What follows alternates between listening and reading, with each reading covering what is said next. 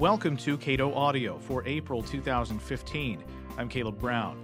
In this month's offering, attorney Dick Komer talks about the laws that hamper school choice. Mark Calabria discusses the state of the economy. Author Charles Murray describes the tyranny of the regulatory state. Author Jay Cost details the history of American political corruption. And Kentucky Senator Rand Paul talks about opportunities for libertarians in the coming years. First up, this month's Cato Roundtable.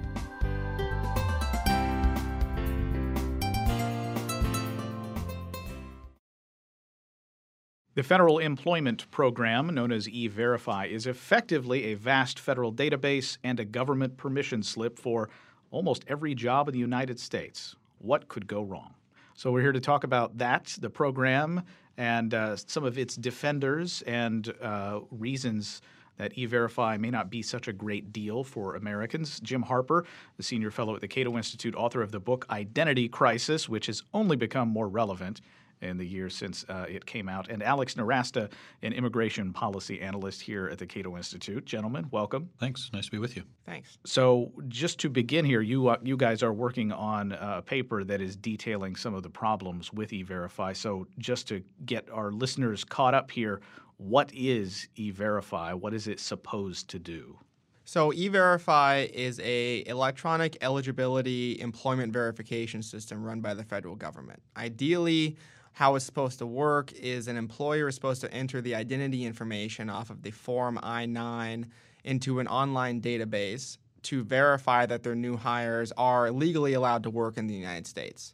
It is it was implemented as part of a basic pilot program. It started in 1996, uh, based on the 1986 IRCA law, which mandated employment verification for unlawful immigrants in the United States employment verification for unlawful immigrants. Well, I'm sorry, employment verification for all people working in the United States to guarantee that employers do not hire unlawful immigrants. Now, was this part of the 86 reform to uh, immigration law? The Form I 9, which was a paper check version of this system, uh, which basically just was a file put away in an employer's office was sort of the predecessor to this. E-Verify takes that I-9 system and then checks it against the federal government databases where this information is stored in order to verify the information. E-Verify is the next step in a, what is a decades-long effort to, to make a go of internal enforcement of immigration law. The basic of, of enforcing immigration law is to, to have a border that where people um, prove their bona fides for entering the country and are excluded if they're not allowed in the country. While we have borders, we need such a thing. Internal enforcement is the idea that you can shut off the jobs magnet, uh, making it impossible to hire illegal immigrants uh, w- would, in the theory, prevent them from entering the U.S., but the actual practice, as we'll see, is quite different. To the extent, of course, that there are jobs that need to be filled in the United States and employers who want to hire effectively anybody to do that job, I, I would think they would be very worried uh, absent an effective e-verify program if immigrants just stopped wanting to come to the United States. That seems like it would be a negative indicator for our economy. Uh, it certainly would be. A lot of economists are right to point out that if there were no unlawful immigrants or immigrants in the United States, the wages for some of these professions would rise, and that is absolutely true. But the effect of rising wages for some of these professions is that would, it would destroy them in the United States. So there's wages have to be at a certain level for industries to be competitive in the United States, to be competitive with foreign imports and otherwise.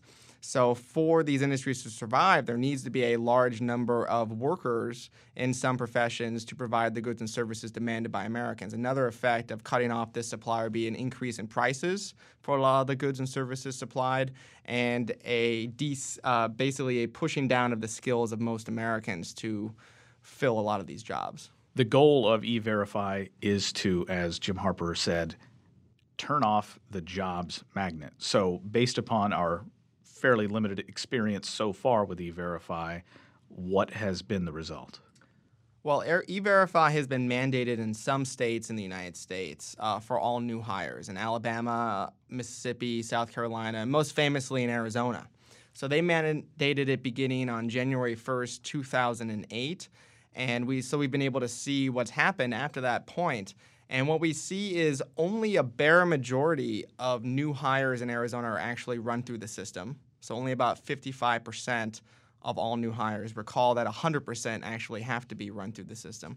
So we don't see it being used that often. And the effect on uh, wages of un- suspected unlawful immigrants uh, has been very small.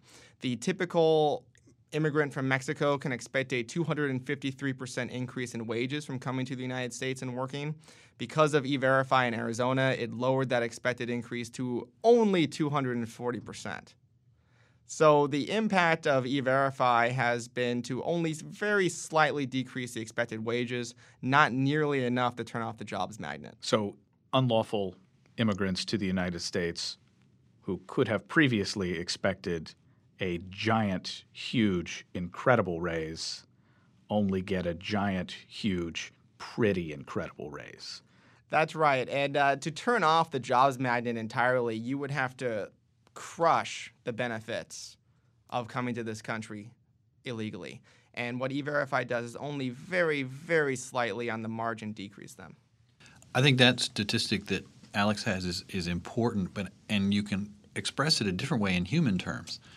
Uh, people are coming to the U.S. from Mexico and Central America and elsewhere from real grinding poverty that many people in the U.S. can't actually imagine exists on our continent, and it does uh, south of the U.S. border. And so they dedicate a lot of ingenuity and a lot of effort to coming to the United States to work and better themselves, um, doubling their salary in the process. And the difference that he cites of you know 10 percent percentage points uh, isn't going to make the difference to these uh, people who are are intending to to work hard to better their own lives and that of their families uh, south of the U.S. border. In terms of what E-Verify does and what the risks are of just creating another federal database that presumably doesn't provide a lot of the checks that you would expect uh, going through, like, for example, going to court. You expect certain things when you go to court. It's what do we know about how E-Verify actually functions? Well, again, the, the idea, the theory is you run information from the I 9 form past the Social Security Administration and for the in the case of uh, immigrants uh, through uh, DHS databases that reflect legal immigration into the country, you should get back a result. Does the name match the Social Security number? Well, that is probably legitimate. Uh, and the practice, though, is quite different. Uh, one fact that has to be reconciled uh, is that the databases aren't that good. People change their names, for example. Uh, there's an error rate, a natural error rate in the Social Security Administration data. This process can also be foiled by people adopting a name and Social Security number that actually match. And there's no biometric check currently in the majority of the program that, that allows the employer to be certain that this name is actually permanently affixed to this person. And so identity frauds that began in relatively simple ways in the past. The I 9 simply required you to, to present a Social Security number and it was never checked. Now those frauds have to deepen just a little bit to where you access a name and a Social Security number that, that do indeed match. Uh, if the program were intensified so that a more serious, uh, including a biometric check, were done on, on workers, they would continue to deepen their identity frauds uh, because of the, ex- the, extremely high value. The, the I 9 process first and now e verify are creating a market for false documents.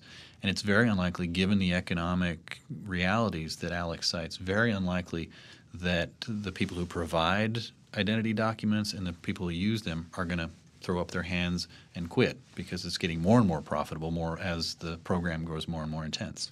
And like a lot of uh, crimes that in some cases, the only person who's been victimized is somebody who's had their identity stolen. That is, an employer and a p- prospective employee have to then engage in this sort of criminal conspiracy uh, in order to do something that doesn't actually harm anyone.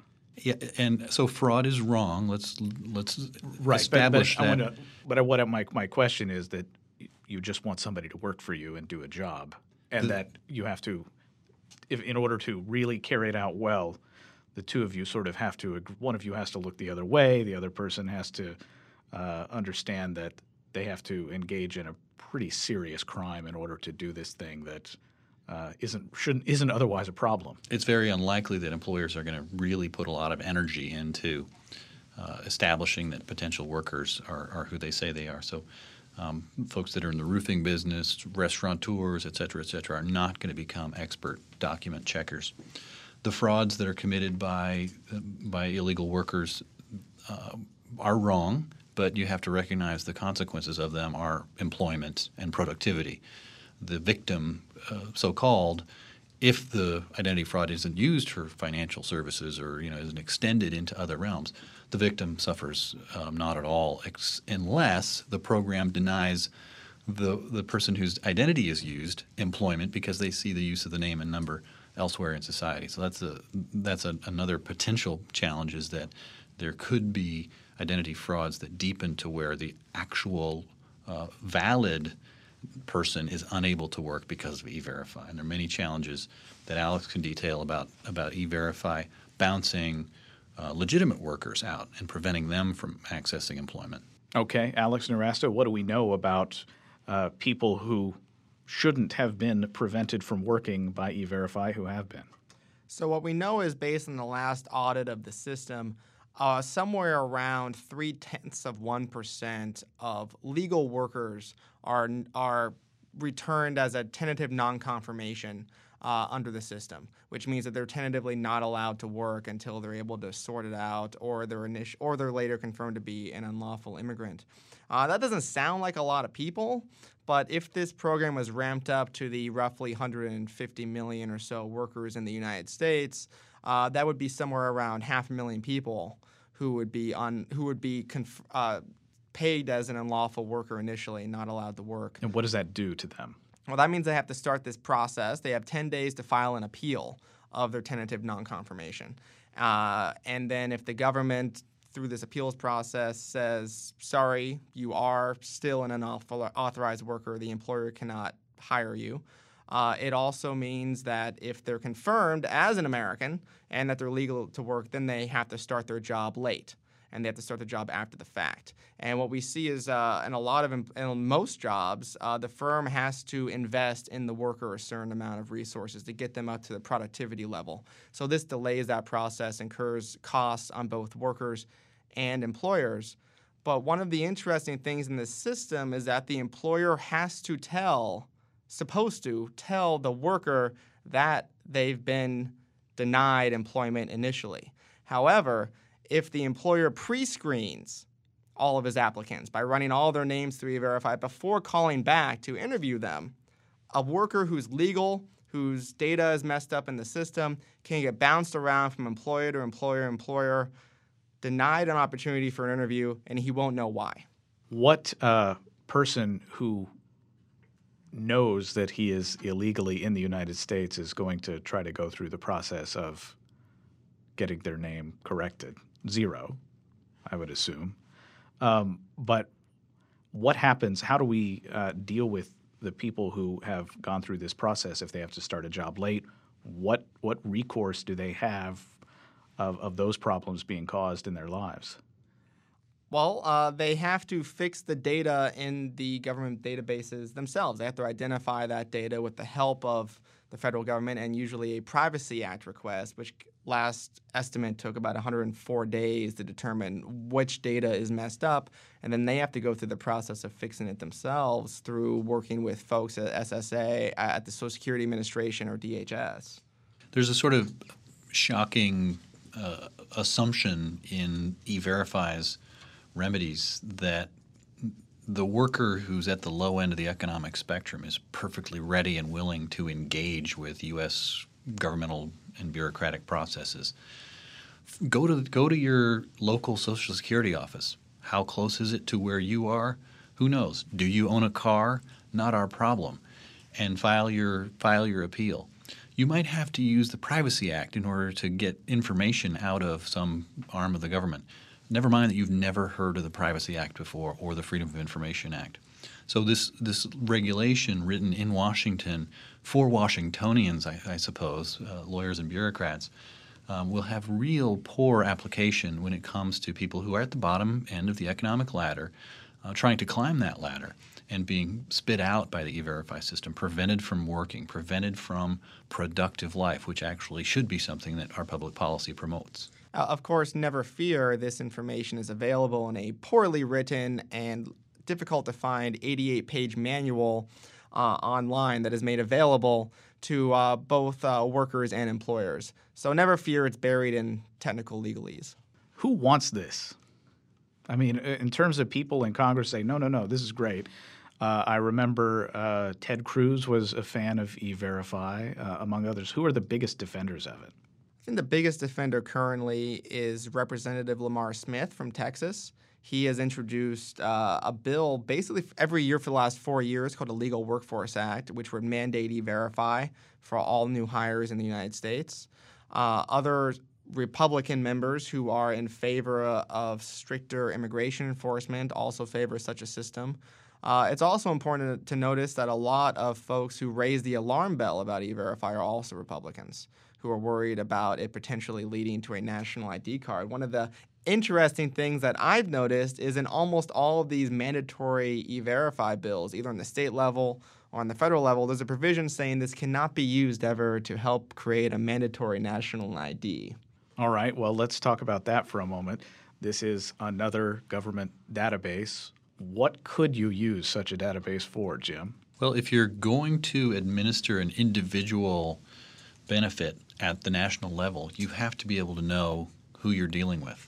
And so it's a it's an ineluctable part of e-verify that there has to be a way of identifying people, and you're doing it at a national scale. So that is the is the seeds of a national identity system. And as you examine e-verify, and you see all these problems, these complications and counterattacks. There are natural improvements you can make. Let's get a biometric into our identity systems. Tie the name and the social security number to a picture or a thumbprint or a retinal scan or whatever it takes over time to really, really lock this thing down. We'll solve a problem and we'll improve this system so that we've got ourselves a good, strong e verify program. At the same time, you've created a, a system that takes all Americans, all workers, and ties them onto a biometric identity system. When that system is in place, what do you suppose is going to happen with it? Is it going to be restricted to controlling access to working only?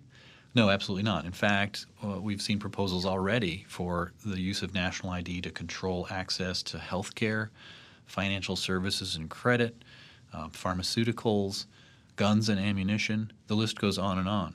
If we create a system for tracking people nationally uh, to prevent illegal immigration, that system is almost certainly going to be used to track people and use and control their other activities and other other things they want to do in their lives, things that many of the conservative advocates of e-verify would very much not like the federal government to be doing. And we already saw hints about this in 2010. Senators uh, Schumer and Graham proposed in that year a national biometric identity bill to help them further uh, enforce immigra- interior immigration uh, restrictions in the United States and to help weed illegal immigrant workers out of the labor force. So they've all, and uh, it's also important to note that a lot of the big private proponents of this, like Mark Krikorian at the Center for Immigration Studies, Dan Stein at the Federation for American Immigration Reform, put down as their ultimate goal the creation of a national ID card to aid in the enforcement of immigration. Of course, they fail to mention that it can be used, as Jim said, for almost anything else. Gentlemen, we're going to leave it there. Jim Harper, Senior Fellow at the Cato Institute, author of the book Identity Crisis which uh, deals with some of these issues uh, related to identity, and Alex Nowrasteh, Immigration Policy Analyst at the Cato Institute. Again, if you'd like to learn more about E Verify and some of its problems, you can go to our website, cato.org.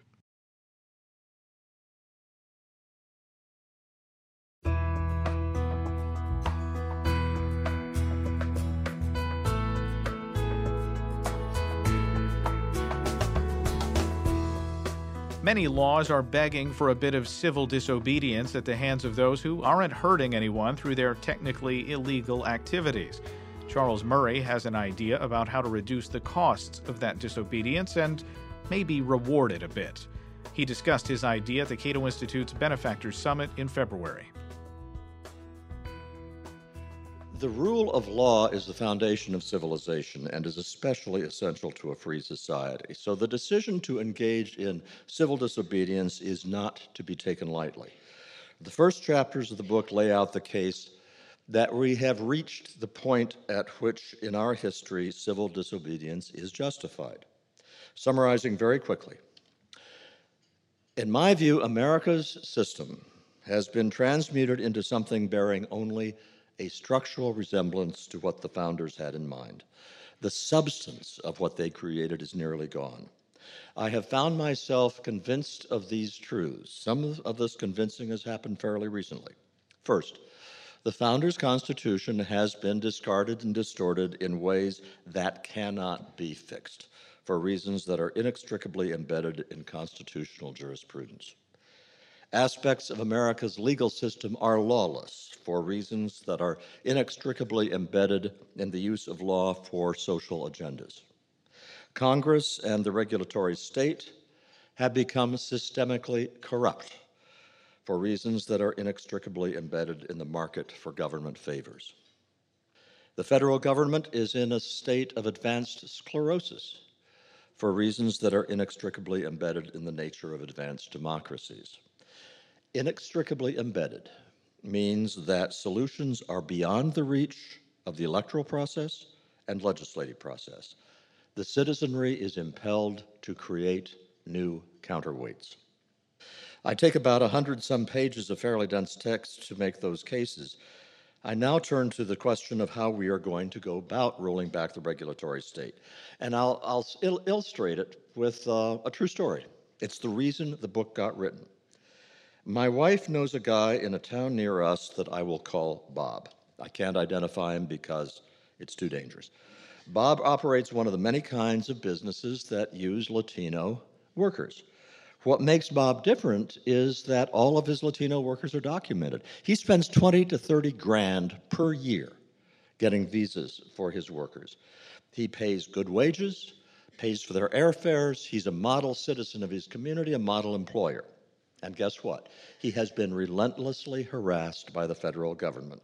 And my wife would come home and tell me the latest stories he had relayed to her about what they've been doing to him. And there were lots of them. And, and the first reaction was, why pick on him? He's, he's you know, done the right thing. He's documented his workers. Why don't they go after all the people who have 100% undocumented uh, immigrants? He opened himself up by documenting his workers to easy enforcement by the regulators. He made himself a soft target. The story that tipped me over the edge involved a stupid regulation that Bob could not comply with. He didn't have enough American born workers. He couldn't comply with it. He puts ads in the papers. The unemployment office sends him people who come into his office and say, I'm coming out here because I need to have interviews in order to maintain my unemployment benefits, but I don't want a job here. There's no way he could get Americans to work for him, and he was being forced to pay large fines because he didn't have enough. He became so frustrated that at one point he said to the bureaucrat who was harassing him, I'm going to fight this in court. To which the bureaucrat said, You fight this, and we will put you out of business. And he knew that was true. At this point, I was getting so mad. Uh, again, I'm not making any of this up. This is the reason the book got written. That I said to my wife, I don't want to hear anymore. It just makes me too angry. And then I got this sudden thought. It was kind of a vision. And I'm thinking, wouldn't it be cool if suddenly, when the bureaucrat has just said, we will put you out of business, this guy in a pinstripe suit with a briefcase shows up and says, We are taking over this man's case. We will litigate it not only as long as it takes, we will seek to prolong the litigation. We will publicize that litigation in ways that will embarrass you and your bosses. None of this will cost uh, our client a penny, and we will reimburse him for any fine you are able to impose. And if you come back and bother him again, we will start the process all over again. And all at once, I also had the image of the government as the Wizard of Oz. I'm speaking to an audience that mostly has seen The Wizard of Oz. And, and uh, you will remember that at the end, this great booming voice is revealed to be this pathetic old man uh, when the curtain is pulled aside. And that's what I have in mind to pull the curtain aside and demonstrate that all these thousands of laws that they have passed and regulations can only be enforced if we have voluntary compliance by the overwhelming majority of people. And that led to what the idea that I advocate in the book for what I'm calling the Madison Fund, a large foundation that funds legal services that will champion individual citizens against Goliath. Its longer range point is to make clear to other Americans that they don't have to take it anymore. There are ways to enforce an intrusive government to back off.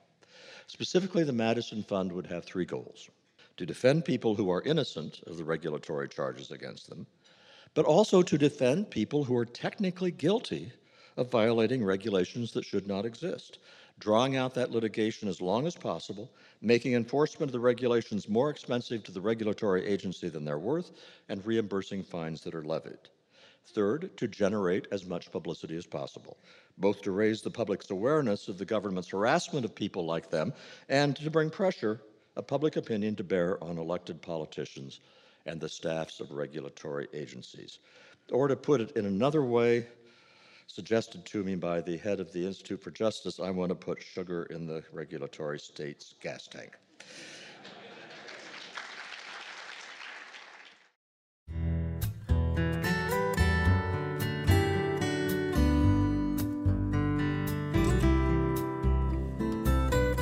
The American founders planned for a republic and feared its corruption. Jay Cost thinks their fears are coming true. His new book, A Republic No More, reveals that big government has promoted corruption that favors the privileged over the many, corruption that is both legal and too often accepted. Cost spoke at the Cato Institute in February. James Madison opens Federalist number 10 with a very evocative phrase the need to break and control the violence of faction. If you read the Federalist Papers, you'll know that Hamilton is by far the better polemicist in those essays, but that phrase, violence of faction, still knocks me off my feet when I ponder it. And he de- defines a faction thusly quote, a number of citizens, whether amounting to a majority or minority of the whole, united and actuated by some common impulse of passion or of interest, adverse to the rights of other citizens or to the permanent and aggregate interests of the community.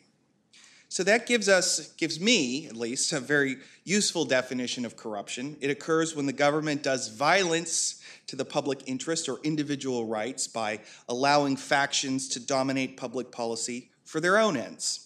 It's incompatible with a Republican form of government. And so its suppression, in my opinion, is at the very heart of Madison's project.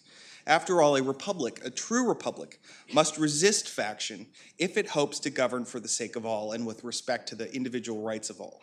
Madison rejected the idea that virtue provided through civic education or public religion could overwhelm what he saw as the inevitable human tendency toward factionalism.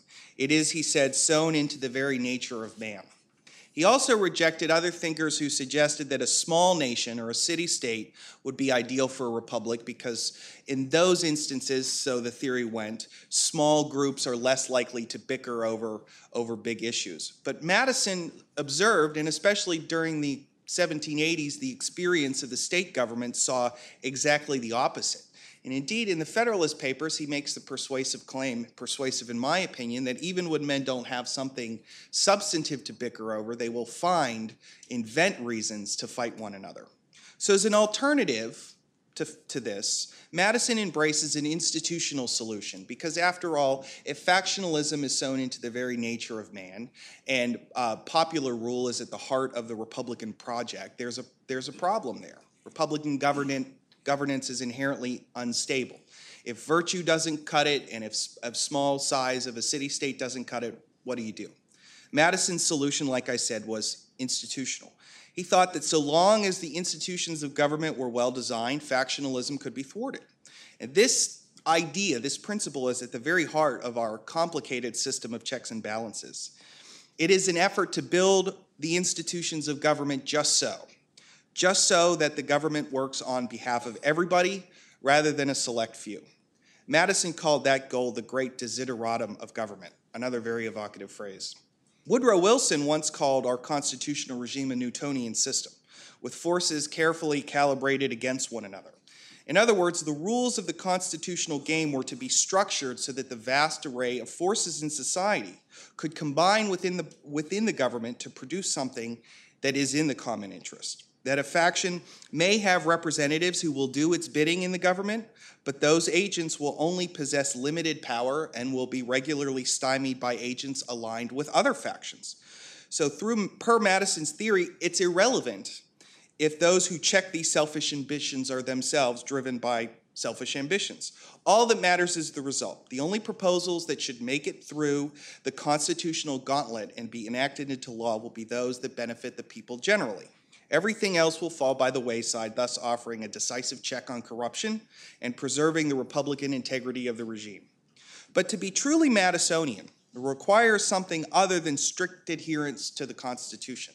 It's not simply a commitment to that document. And the Constitution cannot be understood as Holy Writ. It is rather a compromise handed, hammered out at the Constitutional Convention in 1787, convened after the existing governmental authority had proved unworkable. The status quo at, the, at that time could no longer stand, but what to do next? Delegates disagreed on many points, and two important disputes are illustrative for my purposes. The first is how powerful should the new government be, and how dependent on local interest should it be? One group, led by Madison, Alexander Hamilton, and George Washington, wanted a powerful government, mostly immune from parochial or local concerns. Apart from a popularly elected House of Representatives, Madison's original proposal envisioned a government distant from localities. The Senate was to be selected by the House, the President by both chambers of Congress, and the Congress would actually have veto authority over state legislation. Finally, a Council of Revision would have authority to monitor and veto federal laws. Meanwhile, the Congress would have enormously wide discretion. It could legislate in all this is a quote in all cases to which the separate states are incompetent or in which the harmony of the United States may be interrupted by the exercise of individual legislation. The Virginia plan was a truly national plan of government.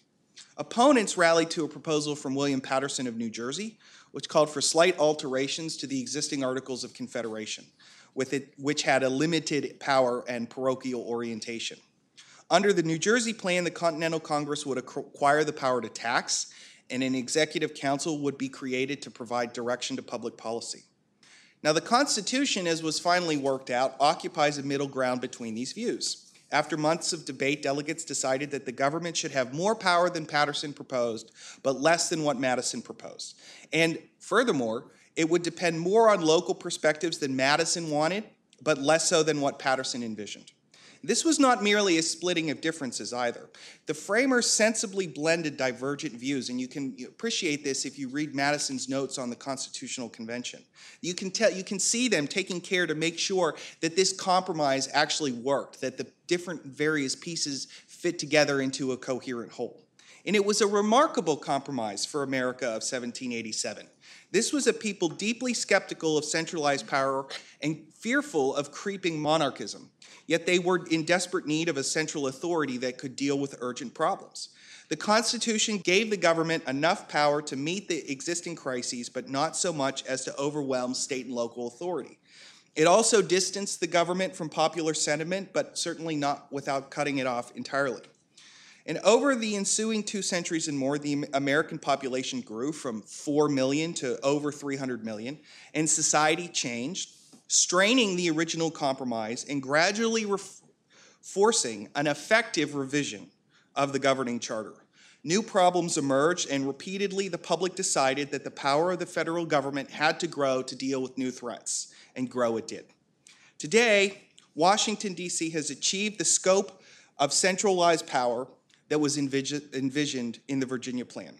For all intents and purposes, the federal government can legislate whenever it sees fit. Rarely does the Supreme Court remind Washington of any constitutional limit. Yet, and this, this is where we turn to the problem of corruption, the country never substantially revised the institutions that channel government's ever expanding powers. We have tinkered at the margins, tweaked the Electoral College after the election of 1800, mandated the direct election of senators, and of course, expanded the franchise.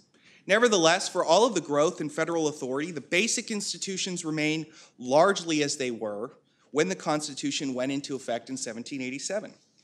And from the Madisonian perspective, this is a problem. If our institutions require a particular design in order to break and control the violence of faction and serve the common good, then it is imprudent to give greatly expanded powers to institutions that were originally intended to do much less.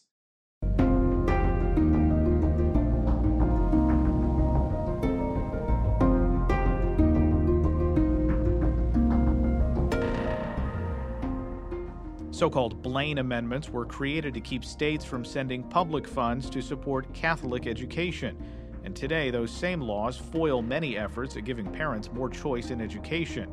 Following the premiere of the Cato Institute film Live Free and Learn Scholarship Tax Credits in New Hampshire, Dick Komer, a senior attorney at the Institute for Justice, described the history and trouble with Blaine amendments. So you've got 38 states with Blaine amendments that basically say no money shall be appropriated to the benefit of uh, sectarian schools. Um, that's the classic Blaine Amendment. As the country became more religiously diverse and the uh, monopoly of the Protestant majority over the public schools was challenged by the Catholics, um, the Catholics started setting up their own schools because the public schools, as generically Protestant institutions, were uh, inhospitable to Catholic immigrant children. There actually was an effort to proselytize the Catholic kids and turn them into good Protestants. So the Catholics set up their own schools and started demanding that the public school funds be split between the Protestant public schools and the um, uh, Catholic parochial schools. And in fact, um, this was very much the case in New Hampshire, where um, the Catholic immigrants were coming from Quebec and from Ireland. Both jurisdictions uh, did, in fact, divide the school funds between Protestant and Catholic schools, and they were asking for the same thing here in the United States. And the, the response was immediate and unequivocal, which was no. We're going to reserve all of the school funds for the Protestant public schools, and if you don't like it, you can go to your own schools, but not with any state funding. That's what the basic Blaine Amendment does. Now, the compelled support provisions are older. Um, there's about 27 of those. Some states have both, so you only have three states Maine, Louisiana, and North Carolina that have neither. And the compelled support clause just basically says that no person shall be compelled to support any church without his consent. Um, these were originally sort of disestablishment provisions in state constitutions uh, designed to eliminate the state religions because at the time of the, the founding, New England had established the Congregationalist Church for most of the New England states.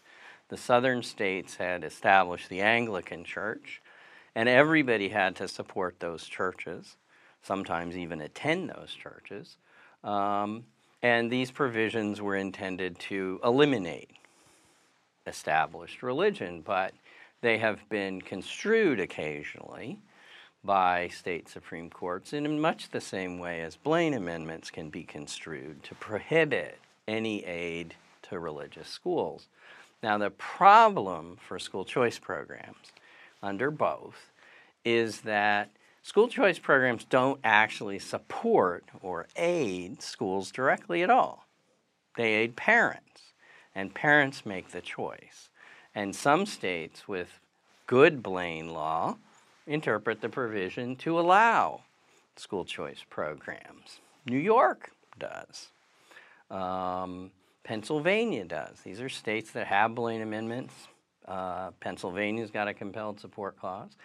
And states can misinterpret compelled support clauses to be hostile to school choice also, as the state of Vermont did. Um, so both of these sorts of provisions are subject to what I consider historical misinterpretations that serve to limit school choice programs. Properly construed, neither sort should in fact be interpreted to prohibit giving families a choice.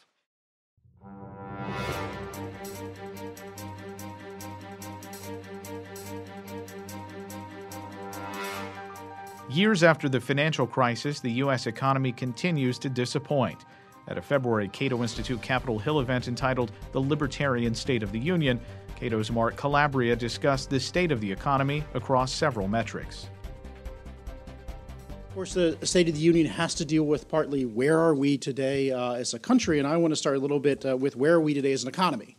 Uh, and of course, uh, politicians are often made or broken by the state of the economy, and of course, the economy directly impacts all of us, whether it's weak or strong, uh, impacts our own job prospects, uh, impacts uh, the job prospects of our friends and neighbors. Um, don't need to remind you that we are entering the sixth year of recovery since the economy bottomed out in 2009. Uh, there are some bright spots, but I think it's fair to say that the economy disappoints in a lot of ways. Uh, and yes, we've seen consumer spending in the second half of 2014 pick up. Consumer confidence has picked up. Uh, but to me, uh, an area of tremendous concern, uh, despite today's employment numbers, continues to be the labor market. Uh, we've had the uh, unemployment rate finally drop last last year to below six percent. Unfortunately, a considerable percentage of this decline in the unemployment rate was workers leaving the labor force. So, declining unemployment for the wrong reason. Uh, labor participation rates have steadily been falling since 2006. while these January numbers marked a small uptick, that uptick was only large enough to offset the decline we saw in December. So, we're still relatively flat. And to kind of put that in perspective, had the labor participation rates today remained at 2006 levels, our economy would have another 10 million jobs. Uh, certainly no trivial number. Uh, it was only in September of 2014 that we reached the number of jobs we had in 2007's peak. Uh, so it took us seven years simply to get back uh, to where we were, and of course, that does not account for population growth. Uh, so I think the bottom line in our labor market would be it's falling far short of where we'd like it to be. Uh, and I think it's also fair to say it's falling far short of where uh, previous recessions have seen in terms of recoveries. Uh, related to the weak labor market, of course, is a weakness in housing construction.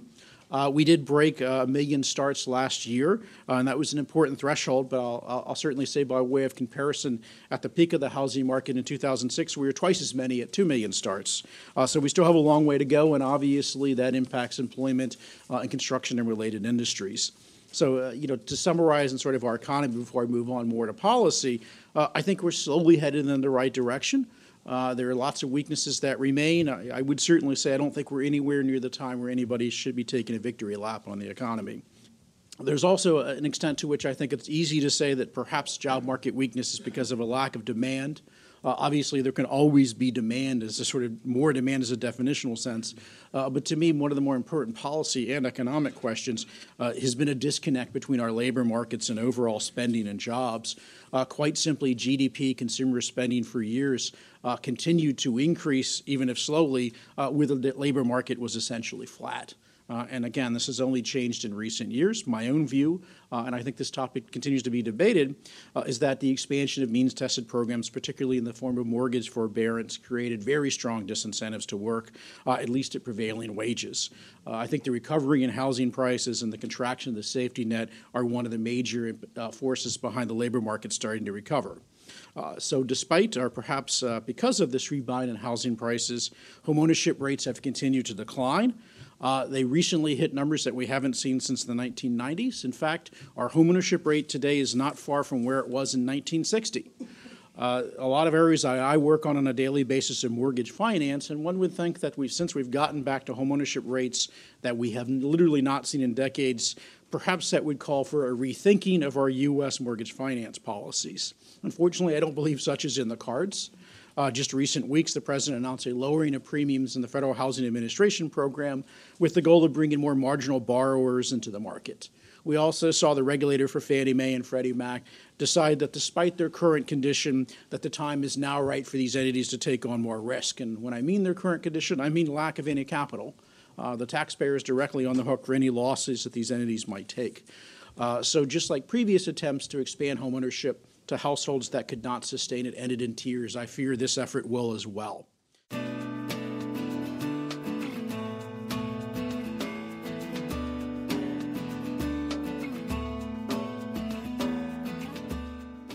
Shutting down many federal departments would barely register for most Americans. So says Rand Paul, the junior U.S. Senator from Kentucky. Paul delivered the keynote address at the Cato Institute's Benefactors Summit in Naples, Florida. Is a libertarian moment going on in the country. I think there really is. I go to a lot of barbecues, so I have to watch what I eat, and I'll have to you know, see how much is going to be served tonight. I try to eat half of what they serve me because I get too much food. But I was at a barbecue in Paducah, Kentucky the other day, and a fellow in front of me was loading up two plates of barbecue. And I said, You're not going to live very long eating like that. he said, Well, my granddad lived to be 105. Said, Bet your granddad didn't live to be 105 eating like that. He said, Nope. He lived to be 105 by minding his own business.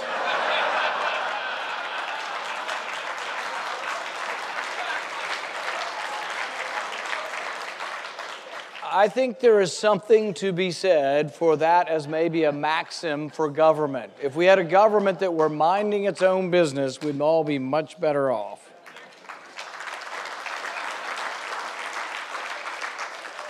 And I mean in all realms of life, minding their own business. We want a government so small in Washington, we barely see it. Instead, it's the opposite. I tell people it's sort of like going to AA. I'm Rand Paul, and I'm from Flyover America. And the thing is, is that we are so much different, and thinking is so much different outside the city than inside the city. So when I first got to Washington, I said that I wanted to cut $500 billion because I was tired of the liberal media saying, oh, all you conservatives, you're for balancing the budget, but you'll never tell us where you'll cut. So I gave them a list of $500 billion I would cut, including four or five departments. I won't try to name them because it goes, doesn't go over well if you don't remember the names of them. But let's just say there are some of them you could eliminate and never know the difference. I think the danger is people would wake up and say, oh, they closed the Department of Commerce? When did they close the Department of Commerce? These are big fights we need to have not only because they're waste, but we need to have these fights because politically, what we need to tell people who haven't been considering us is we need to look at the poor and the working class and we need to say to them, we're not going to touch a penny of the safety net till we've cut every dollar of corporate welfare.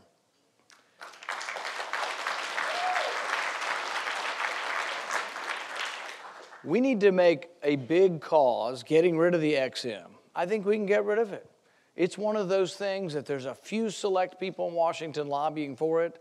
We could get rid of it, and no one would notice other than one or two lobbyists in Washington.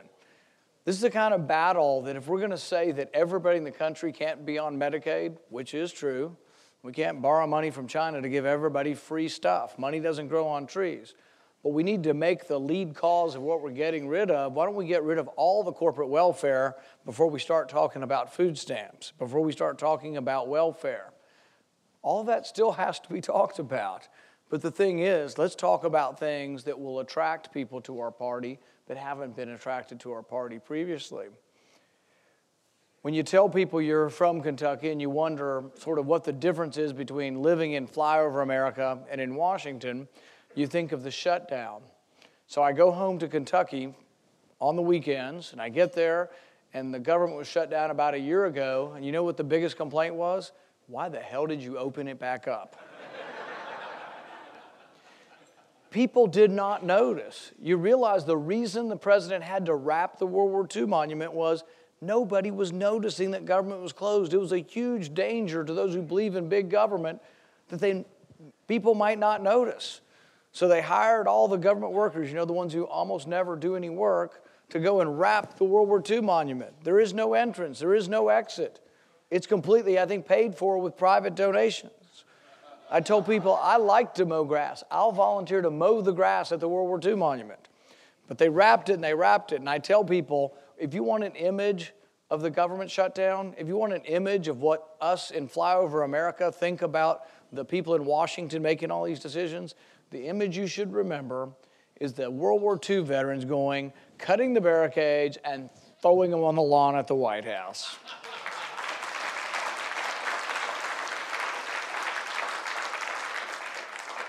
People ask me, though, what's the worst thing that's going on in Washington? What's the worst thing the president has done?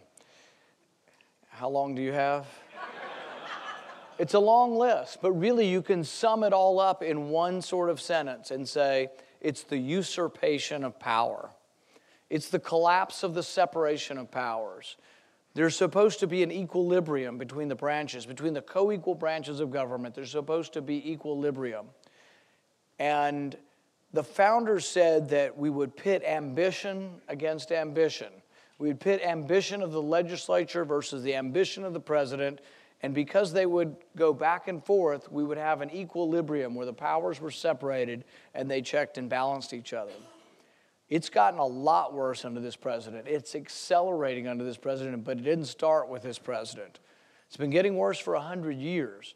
It's a bipartisan aggrandizement of power, taking of power from the people, taking of power from the people's representatives and sending it to one person.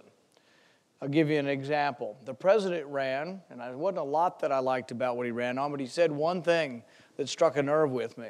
Wasn't enough for me quite to vote for him, but in 2007, he said, No president should unilaterally go to war without the authority of Congress unless we're under imminent attack.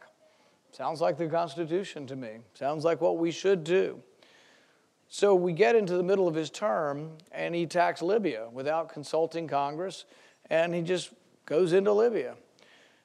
And so about a year later, they were talking about going in and bombing Syria, and I was opposed to it and thought that uh, nothing good would come of it. In fact, I predicted that within a year of giving arms to the Syrian rebels, that we'd be back there fighting against our own arms. But he came to one of our lunches, and I raised my hand and I said, Mr. President, you said that we, a president should never unilaterally go to war without the authority of Congress unless under imminent attack. And his response was, well, yes, there was a threat of an imminent attack. I was like, Really? He said, Yes. There were tanks lined up to attack Benghazi. And I said, You mean that's what you meant when you told us imminent attack? Imminent attack of a foreign country, of a foreign city, that that would be the immediate threat that you wouldn't consult Congress for? I was thinking maybe New York. Completely insane that, but I think he truly believed that. And he was justifying his own words that he hadn't changed his position. He still believed that the president could exert this authority if we were, if any place, I guess, on the planet were under imminent attack. The thing about Libya, or what I call Hillary's war in Libya, is that it sent so many bad signals on every level, from top to bottom. If there's one consistency about foreign policy in the Middle East, is that every time we've toppled a secular dictator, we've gotten chaos and the rise of radical Islam and less safety for our country. The same people that were cheering the freedom fighters in Libya a year before we were over there meeting secretly with Gaddafi's son trying to sell him more weapons. The freedom fighters, some of them we had already imprisoned. Some of them had been in our prisons in Iraq, had fought against us in Iraq or Afghanistan. These were the freedom fighters in Libya. Libya is a disaster. It's a jihadist wonderland. They swim in our embassy swimming pool. Not only did they assassinate our ambassador, our embassy's gone. We have no representatives there. There's three different governments in Libya. And what kind of message do you think this sent to Iran? You remember what Gaddafi did? He negotiated away with the West his nuclear ambition. What kind of signal do you think we sent to Iran when we toppled the guy who gave up his nuclear ambition? Hillary's war in Libya is still leading to a disaster in negotiations with Iran. 15,000 surface to air missiles are missing. Where do you think they are? They may well be shooting down planes of ours or, or troops of ours who are trying to defend diplomatic missions in, in, in Iraq from ISIS. It's an utter disaster. When I think about, though, the big problems that face us as a country, I think about what Lincoln said about power. Lincoln said that any man can stand adversity, but if you truly want to test a man's mettle, you want to test a man's character, give him power. That's the real problem here. And it's not just one party. This president represents that very well. He was given power and forgot everything he said. But it's been one president after another. Anybody here ever been disappointed by a Republican president? Here's the thing we're going to have a choice. We're going to have a choice as this moves forward. I find people who are some of the greatest givers to causes who wait till after the nominating process and then they're going to pour hundreds of millions of dollars in to support the nominee. Well, what if that doesn't change the country? What if you get a nominee that's maybe slightly better than the other side and so close to the other side that nothing ever changes? Think about when we elected the first George Bush. The person he made in charge of the EPA, with one stroke of the pen, doubled the amount of wetlands in our country. They just redefined wetlands. And actually, I am a moderate. I am for the federal government protecting the Everglades. I am for protecting certain parks and things we want to protect. There is some role for the federal government in this. But the thing is, my backyard is not a wetlands, and they can stay the hell out of my backyard.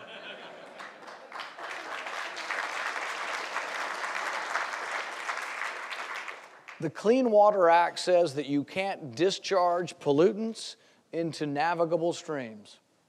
I'm okay with that. But they've defined dirt as a pollutant and my backyard as a navigable stream. And what do they do to you if you defy them?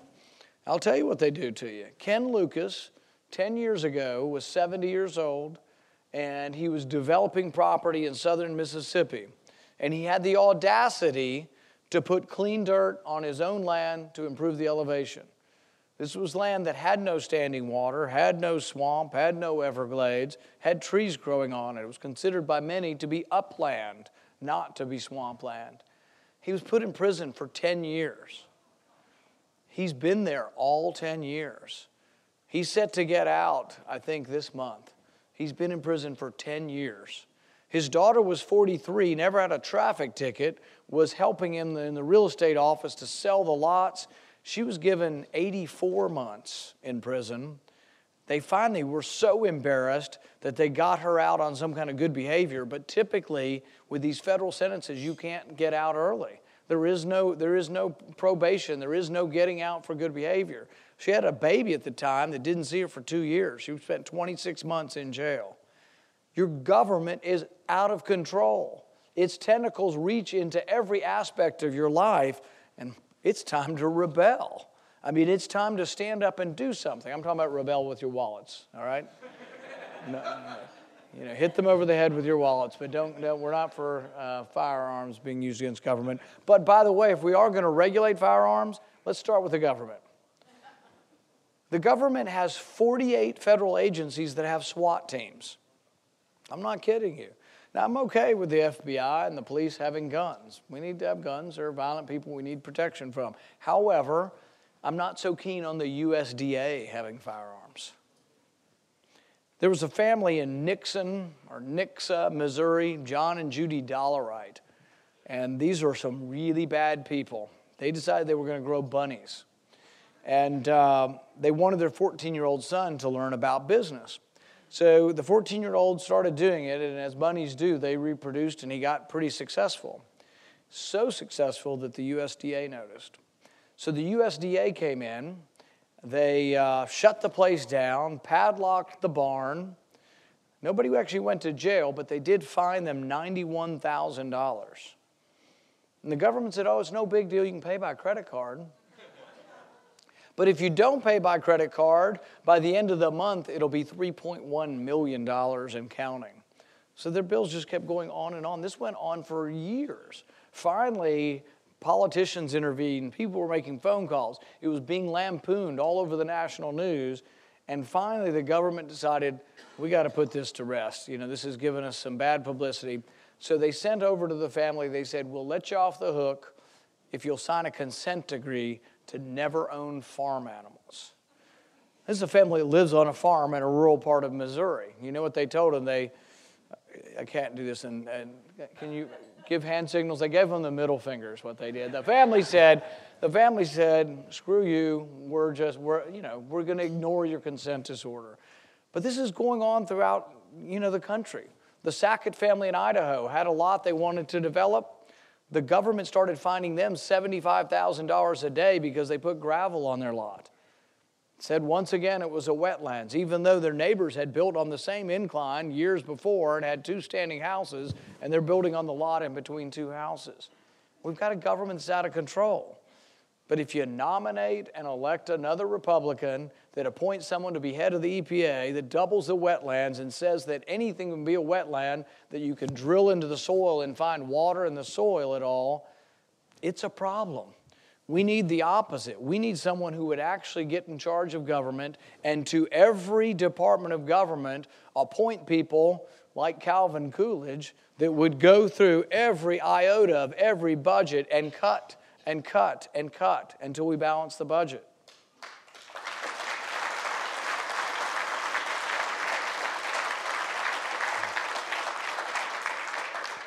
Amity Shlaes wrote a great book about Calvin Coolidge. Anybody read? It's a great book. But there was in there, there was a, a, good story I liked about how, how I love stories about you know how people are very important sometimes to pay attention to detail. So Calvin Coolidge is the president, and out of his salary, he had to pay for entertainment. So, like, you know, an ambassador from England or different people would come and visit, they'd have state dinners. He had to pay for it out of his salary. So he'd be down in the kitchen saying, hmm, I noticed we had four hams, and I think we could have gotten away with just three hams tonight. he met with the Secretary of Treasury every week, and he balanced the budget. One of the things I plan on doing in the next six months to a year in Congress is I'm not on appropriations. They don't trust anybody who's conservative to be on an appropriations committee. But I am on other committees, and I'm now in charge of two subcommittees. We're going to use our subcommittees just to look at waste. And as we look at waste and categorize it, we're going to look for the legal language on how to defund it in appropriation bill. And then we're going to walk over the exact language and sit down with the subcommittee chairman in charge of that money and say, look, we just found 500 ways to cut 500 million or 500 billion, whatever it is. And that's what I'm promoting all within our caucus is we take all the committee structure, we pass all the appropriation bills, but we load them up, not with one rule on immigration, but with hundreds and hundreds of rules to try to eliminate waste. I think we can do it.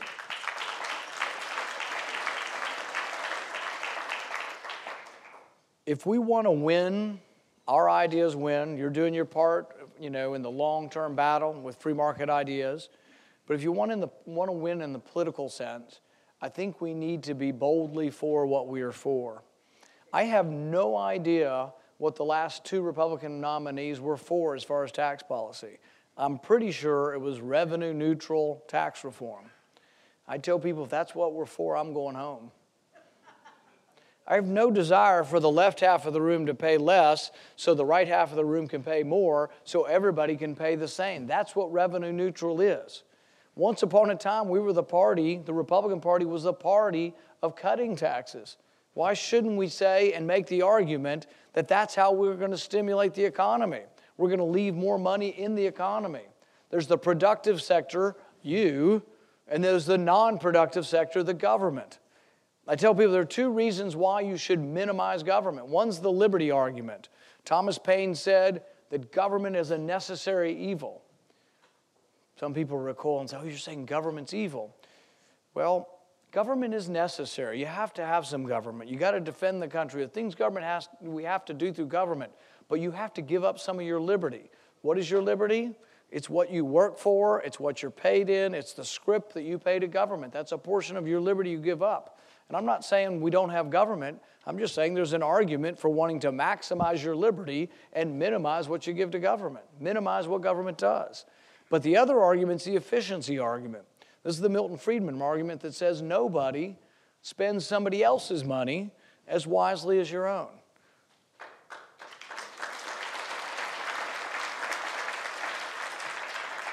Ask any politician if they laid awake at night because they spent a billion dollars or a hundred billion dollars and it went sour. Nobody does. Every one of you thinks about if you're paying your mortgage or paying your uh, employees or paying back the loan for your business. You all think about it and you feel it inside. That's what makes you good at making decisions. No one in government thinks about that. No one worries about any money they spend. You think the guy that decided to give Solyndra 535 million, you think he's not sleeping well at night? No, he probably got a plum job. He's probably back in industry and he'll rotate back into government and back out of industry. If we want to win, we also, beyond being boldly for what we're for, we got to take our message to new people. The message of privacy and that the government shouldn't look at your phone records resonates across all boundaries, all political stereotypes to all kids to all young people, to many independents, to many people who haven't considered the Republican Party, you say we're going to be the party that not only defends the Second Amendment, but we're going to be the party that defends the Fourth Amendment, new people will flock to us. We can do this. I think the ideas that actually attract people are the libertarian ish ideas.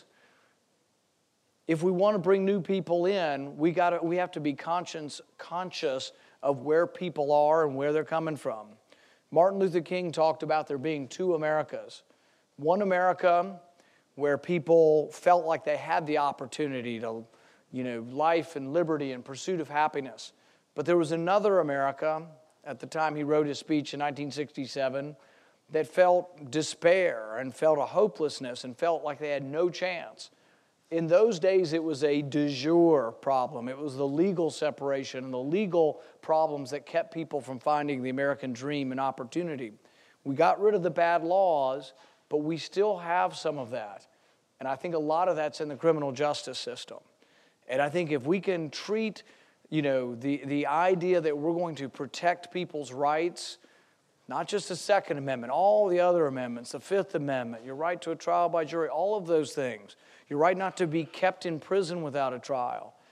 People will think about us and give us a chance. Kalief Browder was 16 years old when he was arrested. He's a poor black kid in the Bronx. He's arrested uh, and alleged to have uh, had an assault on another individual who it turns out wasn't in the country illegally and never showed up for trial later on. But the story is worse than that. He spent three years in Rikers without a trial. God knows what happened to him, but he tried to commit suicide four times. That shouldn't happen in America, but think about if you're him or his parents or his neighbors who are poor, African American, and living in the Bronx. What do you think they think about whether or not America's fair and they have a chance for opportunity? I think there's a chance that if we could become the champions for justice, I mean, why do, why do the liberals get to be for social justice? Why can't we be for justice? Why can't we be the party of the entire Bill of Rights?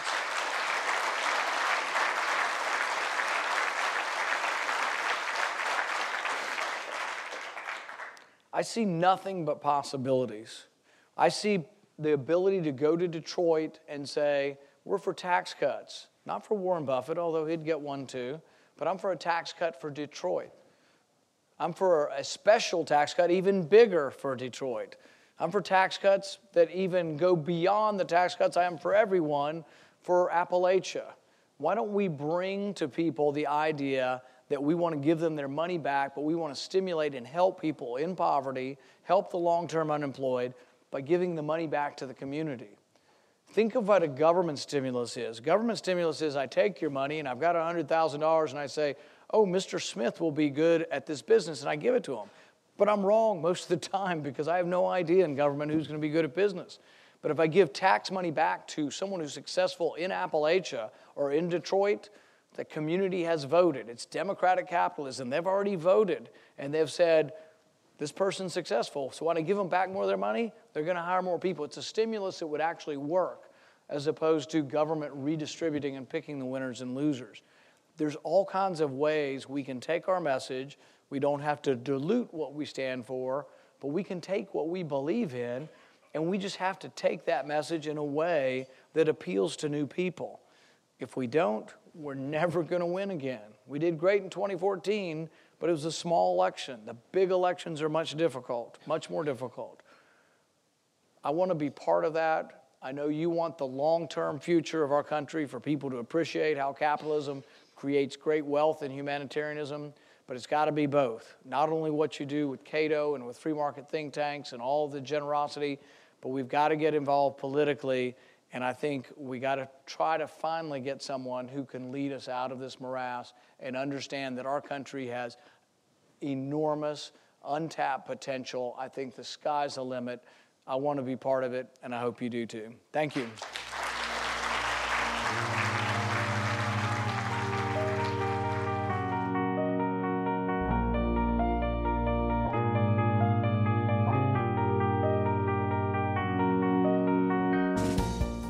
The Libertarian Mind, a manifesto for freedom by David Boaz, is the revised, updated, and retitled version of his classic work, Libertarianism A Primer. Updated to reflect key current issues, new material in The Libertarian Mind presents a libertarian viewpoint on major hot button topics, including the threat of government surveillance, corruption in Washington, and the policies that led up to the 2008 financial crisis. The Libertarian Mind is available at better bookstores and our store at cato.org. That will do it for this edition of Cato Audio. I'm Caleb Brown. Talk to you again next month.